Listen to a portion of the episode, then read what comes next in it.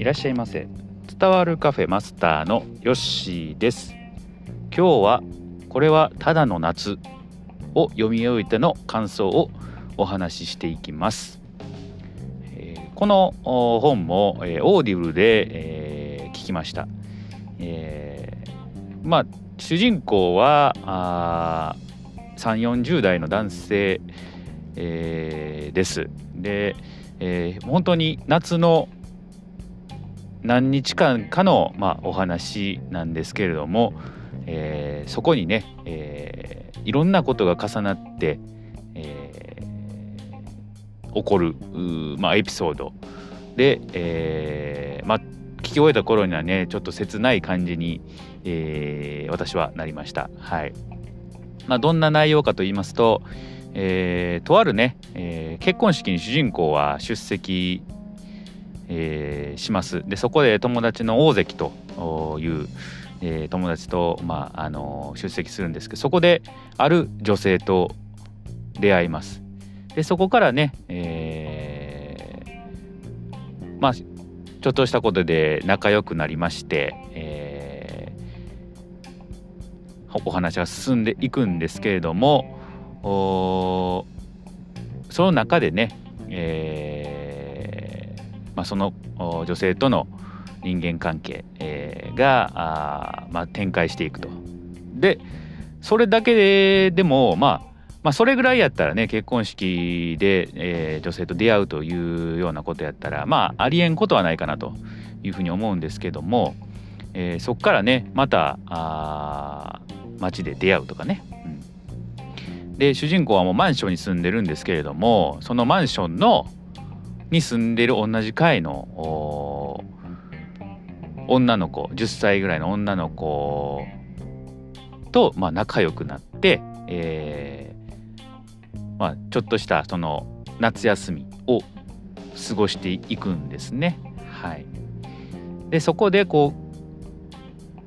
いろんなことが重なっていくというね、えーまあ、普通ありえないことが、まあ、いろんあの一気にこう集まってくるで主人公はそのことを、まあ、バグというふうにね呼んでいるんですけれども、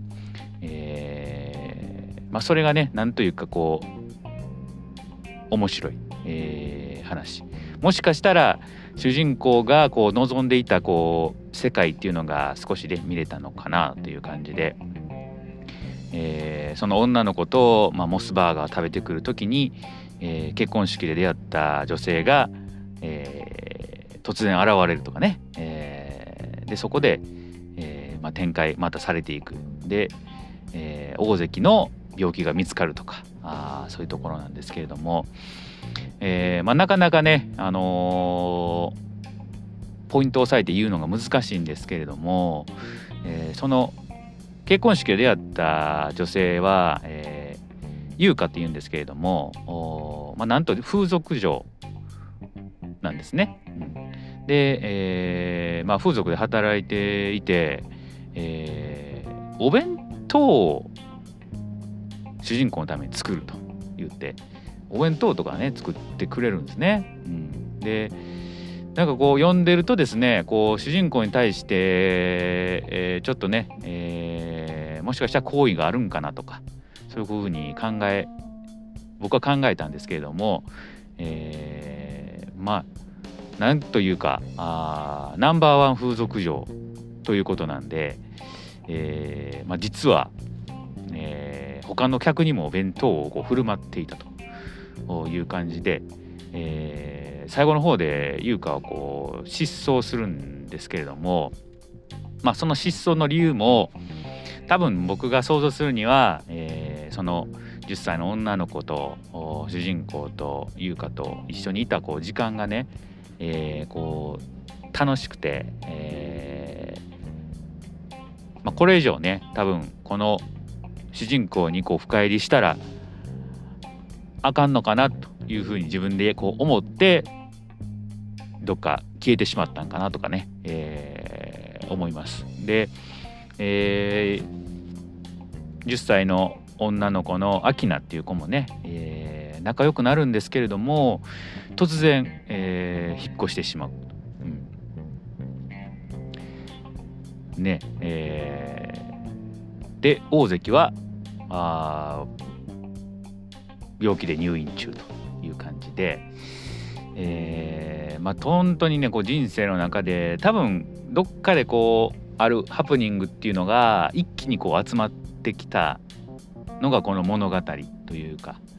えー、ひと夏の一部のところなんですけれども、まあ、重なってきたと。でそれに対して主人公はあまあいろいろ対処していくんですけれども最後ねそれがプツッと消えた時にまた今まで通りのこう生活に戻っていくこう切なさっていうのがね、えー、多分捉え方はみんないろいろかなと思うんですけども僕は、えー、主人公があもしかしたらこういう人生、えー、を求めてたのが一部こう叶ってでもそれは現実ではないというねまたあ現実に戻されるというねこう少し切ないえー、物語なのかなというふうに捉えました。うんえー、なんかね夏の大人のこう夏休みをちょっとこう味わったというか、えー、すごい楽しい時間があったけどもそれはあまたあ、まあ、消えていくというようなね感じで、えー、ちょっとこう切ない、えー感じやったんですけどほっこりするねエピソードもありながら楽しませてもらったなというような感想でございます。えー、多分捉え方ね本当に人それぞれかなと思いますんで、えー、なぜ優香は消えていったのかなとかね、えー、そういうのもこういろんな方はね、えー、意見をこう聞きたいなと思っていますのでまたね、読んだり聞いたりしていただけたらいいかなと思います。ということで今日はこれはただの夏休みを終えての感想をお話しいたしましたそれではまたのご来店お待ちしております